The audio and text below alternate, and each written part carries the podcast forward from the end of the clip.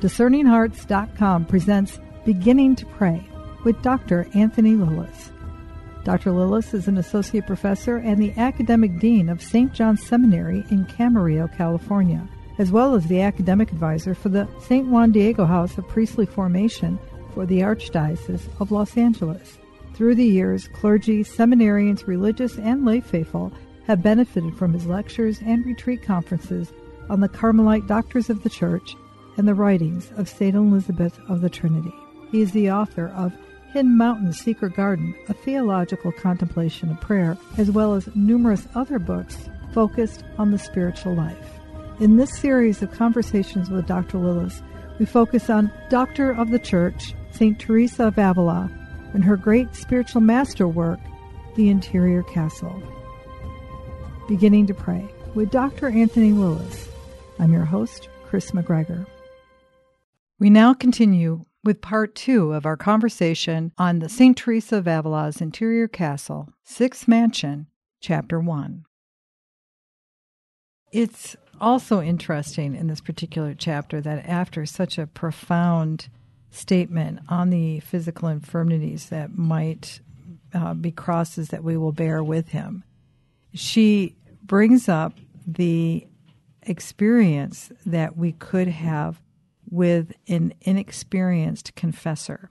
Once the soul wants to be understood, wants someone to uh, be, uh, how do I say it, a companion or someone, a guiding light, you find somebody who, and I, I say this in all reverence, and I don't mean to be judgmental, but what I'm reading her to say is clueless. Hmm. I hope I'm not being too judgmental. Well, no, and this is this is something where those who priests who have the ministry of confession need to be so extremely careful. There's a way in which you could read this together with a Living Flame of Love. In the third and fourth stanzas of Living Flame of Love, you find references to St. John of the Cross, where St. John of the Cross is making a similar critique of confessors and spiritual directors who've given people who are at this stage of their spiritual life extremely bad counsel. Uh, one of the things to do is these souls are having a hard time because of the acute suffering, because of their being persecuted in different ways exteriorly by people, and there's a thousand other trials that we're going to see unfold. And so they turn to a confessor, they're looking for somebody to understand them. And the confessor listens to them and mistakes their state of soul has a lack of devotion. And so they'll say, you know, you need to get back to basics. You need to start reading reading the scriptures again and doing just you know uh, invest yourself in more spiritual reading instead of spending all this time in silence. Because the soul is having a hard time spending time in silence. They're drawn to solitude. They're drawn to silence. They want to find the lord. But whenever they try to go there it's acute suffering and so they try to read, and when they try to read any spiritual reading, it disturbs them even more. They don't understand anything that they see the words, they don't understand uh, a word they're reading. And and the confessor says, See, that's another sign of your lack of devotion. You need to try harder. And do you see what you're doing to a soul in this state is is you're actually increasing their torment. One of the things, a, a doctrine from uh, St. Thomas Aquinas, is, you know, he asked the question, how long should you spend in prayer? And he says, you should spend as much time in prayer as you have devotion. Now, this is curious because in the beginning of the spiritual life, you need to rouse up your devotion. You need to do works of, of prayer, meditation, reading devotional things so that your heart is, is subtle and vulnerable to the movements of the Holy Spirit. The problem in the beginning of the spiritual life is that we're asleep and we need to be woken up. And it is true that it is possible for somebody to get up to the fifth spiritual mansion and get seduced by the the devil into going back to spiritual sleep and begin all over again because they get lazy or they sit on their, their laurels. You can't sit on your laurels. And so spiritual directors uh, who are concerned about what's going on in the soul and thinking that they might be struggling with their devotion they have a good reason to have those suspicions because Teresa of Avila even affirms that you have good reasons to be suspicious. But you got to look and see and attend to what's going on with this particular soul. Because this particular soul doesn't have an absence of love for Jesus. They're not falling into sin. They have no inclination towards sin or laziness or spiritual sloth. They're just very antsy when they go into silence. And so rather than counseling them to spend a long time in silence reading spiritual books, in this chapter, Teresa of Avila says that it's more important for these souls who are going through these particular trials to devote themselves to works of charity, well, works of mercy, to praying for other people, to writing letters. You might notice that both Saint Therese of Lisieux and Elizabeth of the Trinity were given special permission by their prioress to write letters, to spiritually adopt seminarians and so forth. And why did they do that? Because in each case, the prioress saw somebody very spiritually gifted who needed to exercise works of mercy, works of charity, so that they could get through some of the purifications and things that God was bringing them through, very advanced forms of purification. They needed to engage their spirit in another kind of work, though, because entering into silence was too tormenting. Jesus never wants us to be tormented. So St. Thomas says that you should only practice mental prayer or enter to prayer as long as you have devotion. When devotion goes away, you devote yourself to works of mercy. And this is the exact same advice that Teresa of Avila gives us in this chapter.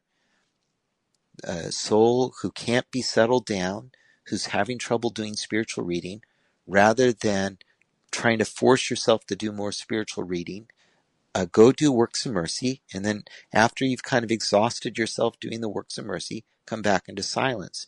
Now, an additional complexity here is that these souls also uh, tend, their health doesn't tend to be very good.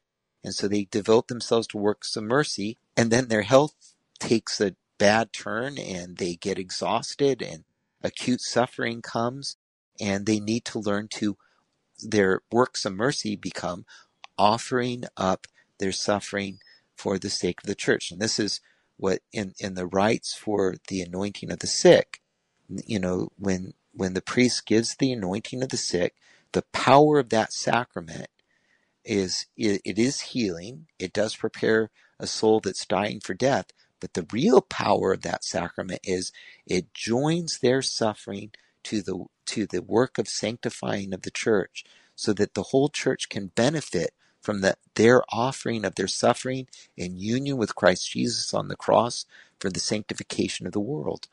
And these souls who are in the sixth mansion, they're there.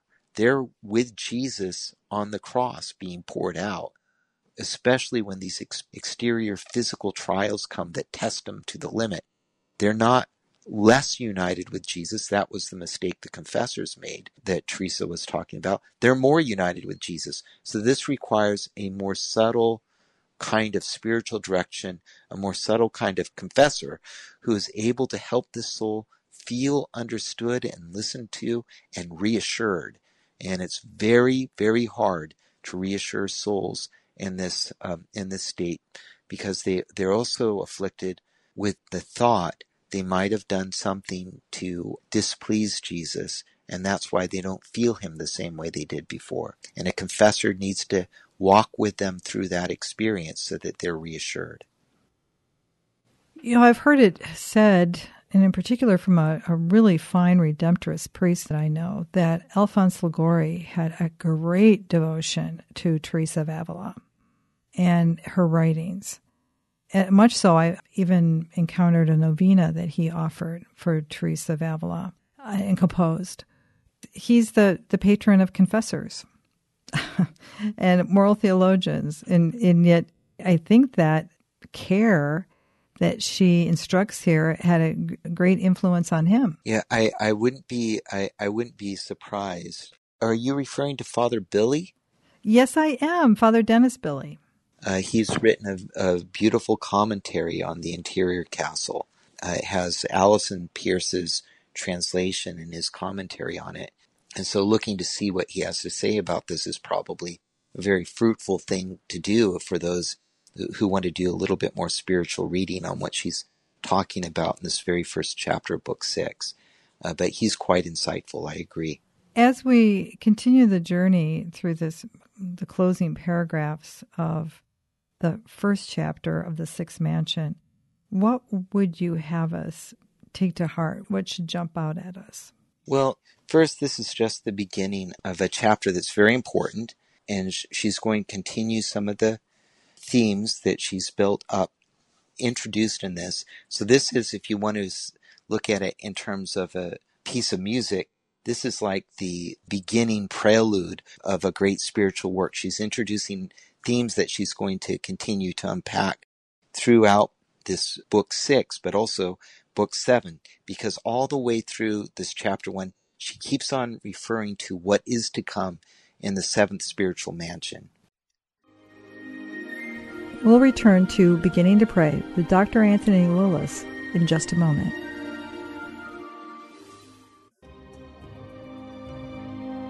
Did you know that Discerning Hearts has a free app in which you can find all your favorite Discerning Hearts programming?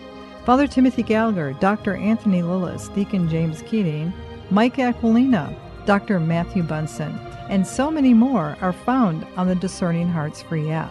Did you also know that you can stream Discerning Hearts programming on numerous streaming platforms such as Apple Podcasts, Google Play, iHeartRadio, Pandora, Spotify, Stitcher, TuneIn, and so many more.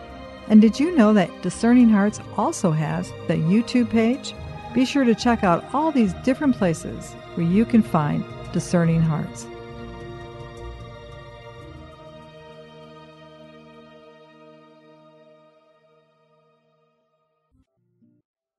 Litany of Humility. O Jesus, meek and humble of heart, hear me.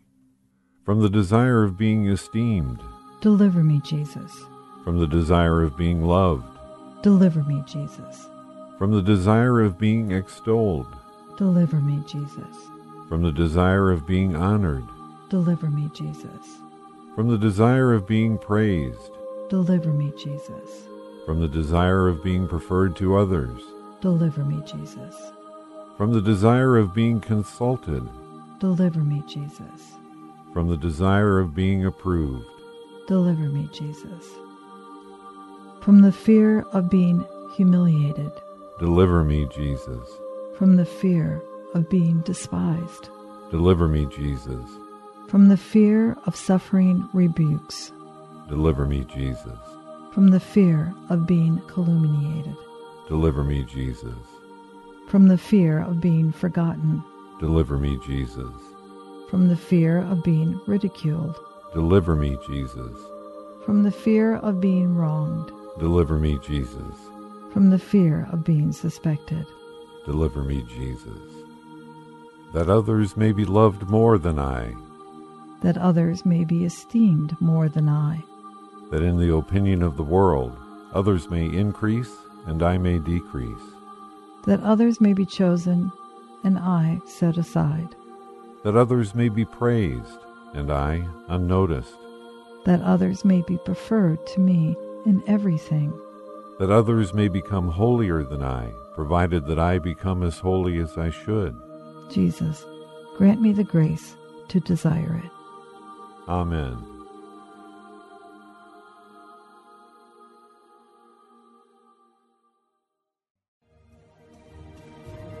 Hello, my name is Deacon Omar Gutierrez, and I want to ask you to support Discerning Hearts in a special way. We, Chris McGregor, the board, and I all know that not everyone listening can help financially. We know we have listeners from all parts of the world, and we have made a commitment since the beginning to make the truths shared through Discerning Hearts totally free. So while you may not be able to contribute financially, what you can do is certainly pray, but also give us positive reviews on whatever platform you use to listen to us. If it's iTunes, Android, Stitcher, Spotify, however it is that you get these podcasts, or if you're on YouTube and you like our videos, please give us a good rating and write a review. The more good ratings and reviews we get, the higher our profile and the more listeners will discover us, listeners who may have the means to contribute in the future. Please consider rating us and writing a positive review today.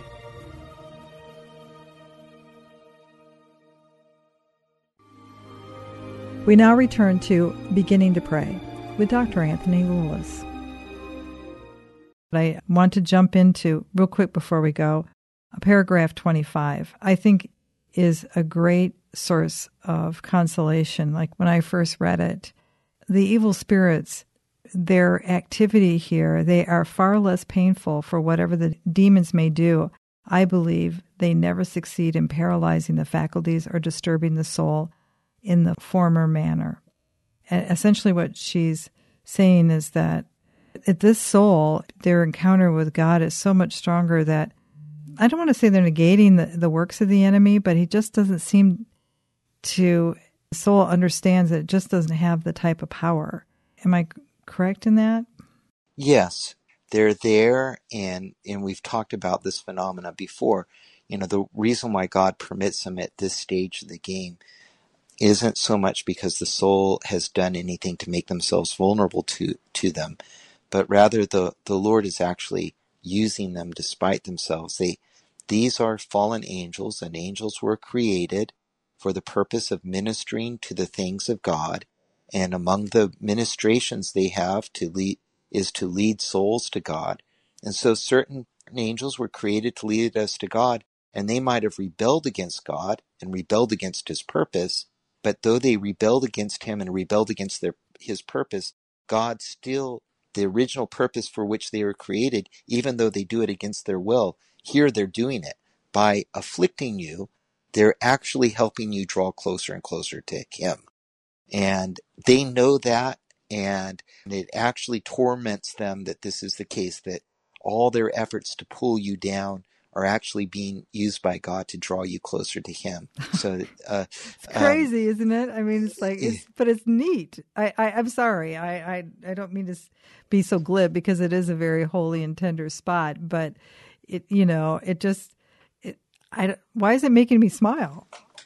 Well, uh, it, it's one of those things, though, that you know, um, there's sometimes an undue fear that we have towards the evil one and it's important to know, especially at this higher levels of union, the evil one is much more afraid of us than we are of him. And he's, his fear is compounded by the fact that no matter what he does, we draw closer to him. And he's seen unveiled through our faithfulness to the Lord. He, he's seen unveiled the power of God's love in the universe. The very power he rejected is condemning him so this is a mighty work. It's part of a great cosmic conflict, and and these souls are kind of on the forefront of the fight. You know, which is again, you might think they're the least likely ones. These are the hidden ones. These are the ones who don't want the limelight. These are the ones who who are thought so lowly of in the eyes of the world, who everybody misunderstands. And yet these are the very one, ones that God is using to reveal his victory through. So these are powerful, powerful ideas. Yeah, there's a, a prayer here that I thought was a beautiful prayer, uh, again, towards the end, before the part that you commented on. Oh, Jesus, how sad it is to see a soul thus forsaken, and how little, as I have said, can it gain from any earthly consolation. So do not suppose, sisters, if ever you find yourselves in this condition, that people who are wealthy or free to do as they like have any better remedy for such times. No, no. To offer them earthly consolations would be like telling criminals condemned to death about all the joys that there are in the world. Not only would this fail to comfort them, it would but increase their torment. Comfort must come to them from above, for earthly things are of no value to them any more. This great God desires us to know that He is a King, and we are miserable creatures, a point of great importance for what follows. And so here she introduces then that the only thing that is going to satisfy this soul is God. But we pass through this time, all this time of incredible trial, because God is helping us to understand who we are before Him.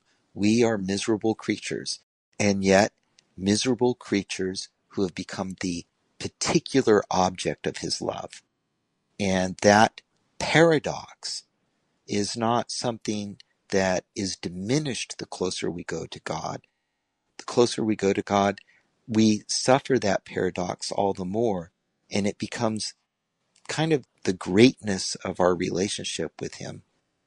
And then uh, uh, after the section that you you commented on is she tells us what she's going to do, and so this gives everybody a little bit of a foretaste. We shall next deal with other interior troubles which occur in these mansions, treating of the different kinds of prayer and favors of the Lord. For although a few are still harder to bear than those referred to, as will be seen by the effects which they leave in, upon the body, they do not merit the name of trial, nor is it right that we should give them that name, since they are such great favors of the Lord, and the soul understands them to be so, and far beyond its deservings. And this last point, then, as we go forward, on the external side of things, the illnesses and the persecutions and the difficulty in prayer and all these things that go and the thousands of questions that the soul faces in the sixth spiritual mansion. On the exterior, they look like the severest kinds of trials, and yet Teresa of Avila saying they're really not trials.